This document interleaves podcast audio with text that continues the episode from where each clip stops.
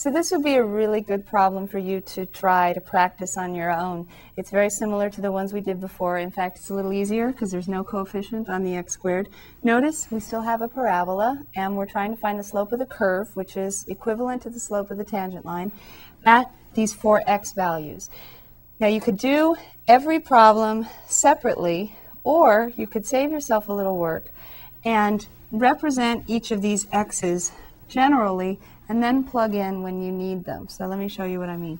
The slope of the tangent equals the limit as h goes to 0, if it exists, of delta y over delta x, which is f of x plus h minus f of x all over h. There's our y2 minus y1 over x2 minus x1. Now we are given different values of x each time. So if I want, if I plugged it in too soon, I'd have to redo this problem every time. But how about instead, if we actually evaluate what f of x plus h is, we rewrite it, simplifying, and then we leave the f of x in there. That's going to be the next step for you in evaluating these limits with the least amount of work involved.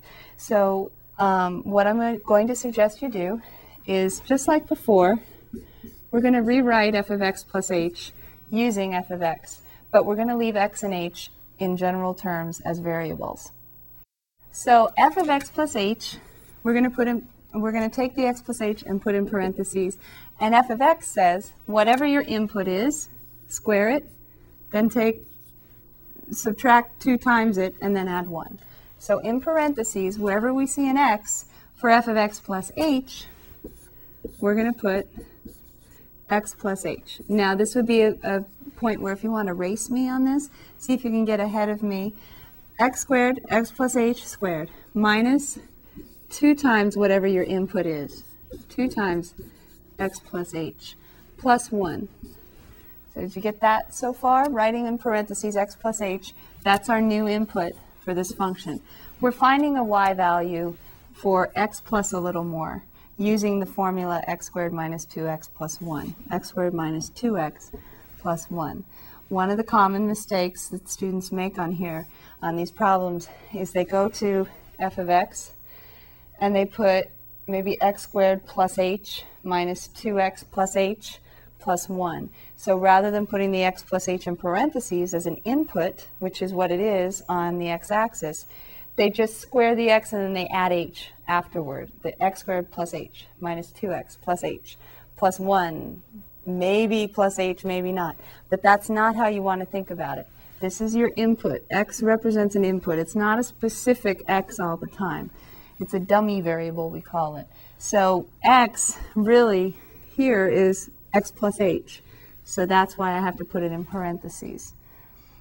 It's not the same x necessarily that formula over there is general. So now I want to simplify this. See if you can race me on this one. Remember, if you're having trouble using the shortcut correctly, write out x plus h twice. In fact, I'll do that.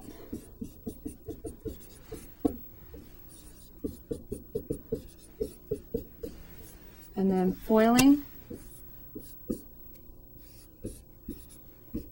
I have x squared, and then I have xh, and another xh, and then I have plus h squared.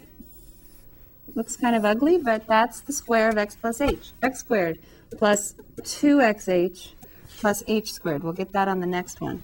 Then we have minus 2x minus 2h, because it's a negative 2 here, plus 1. And when we simplify, we have x squared plus 2xh plus h squared minus 2x minus 2h plus 1.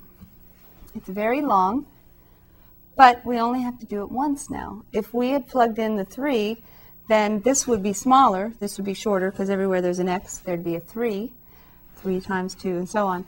But then when we got to part B, we'd have to do it all over again for x equals 0. And we got to part C, we'd have to do it all over again for x equals negative 1. So I want to keep it general, x and h in there right now. And then f of x, we already know. We can rewrite it to be helpful. x squared minus 2x plus 1. Now I'm ready to, if I want, write the slope, or I could do just the delta y. f of x plus h minus f of x. So the first expression, all that, x squared, do I have any comment? Nope, no like terms. x squared plus 2xh plus h squared minus 2x minus 2h plus 1. That's just y2. So I have y2, and I want to subtract y1, and y1 in parentheses are very important. y1 is x squared minus 2x plus 1. You can see why I need the parentheses. Otherwise, you'll only subtract the first term. If you leave out the parentheses, you'll only subtract the x squared, and it won't work out for you. And you'll say, oh, wait, I know this is always supposed to work out, where things add up to 0 and then something cancels. It's probably, a lot of times, it's because you left out parentheses or you missed a sign or something. So delta y is y2 minus y1, which is all of this stuff. You could put parentheses, but since it's first, you don't need them. y2, all that stuff, that's f of x plus h, what you get from the function when you plug in x plus h as an input, minus just what you get from the function when you plug in x as an input, that's f of x. And so now we can simplify because we have a negative that we can distribute in. So we have equals x squared plus 2xh, I have to rewrite all this, plus h squared minus 2x minus 2h plus 1. Now we have minus x squared plus 2x minus 1. That's delta y. That's going to be the numerator of the slope of the secant function. But first, there are a couple of terms that are going to go away. Actually, a few terms. x squared and negative x squared add up to 0.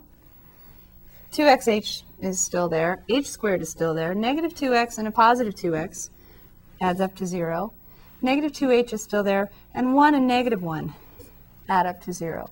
So our delta y, f of x plus h minus f of x, is equal to 2xh plus h squared minus 2h, and that's it.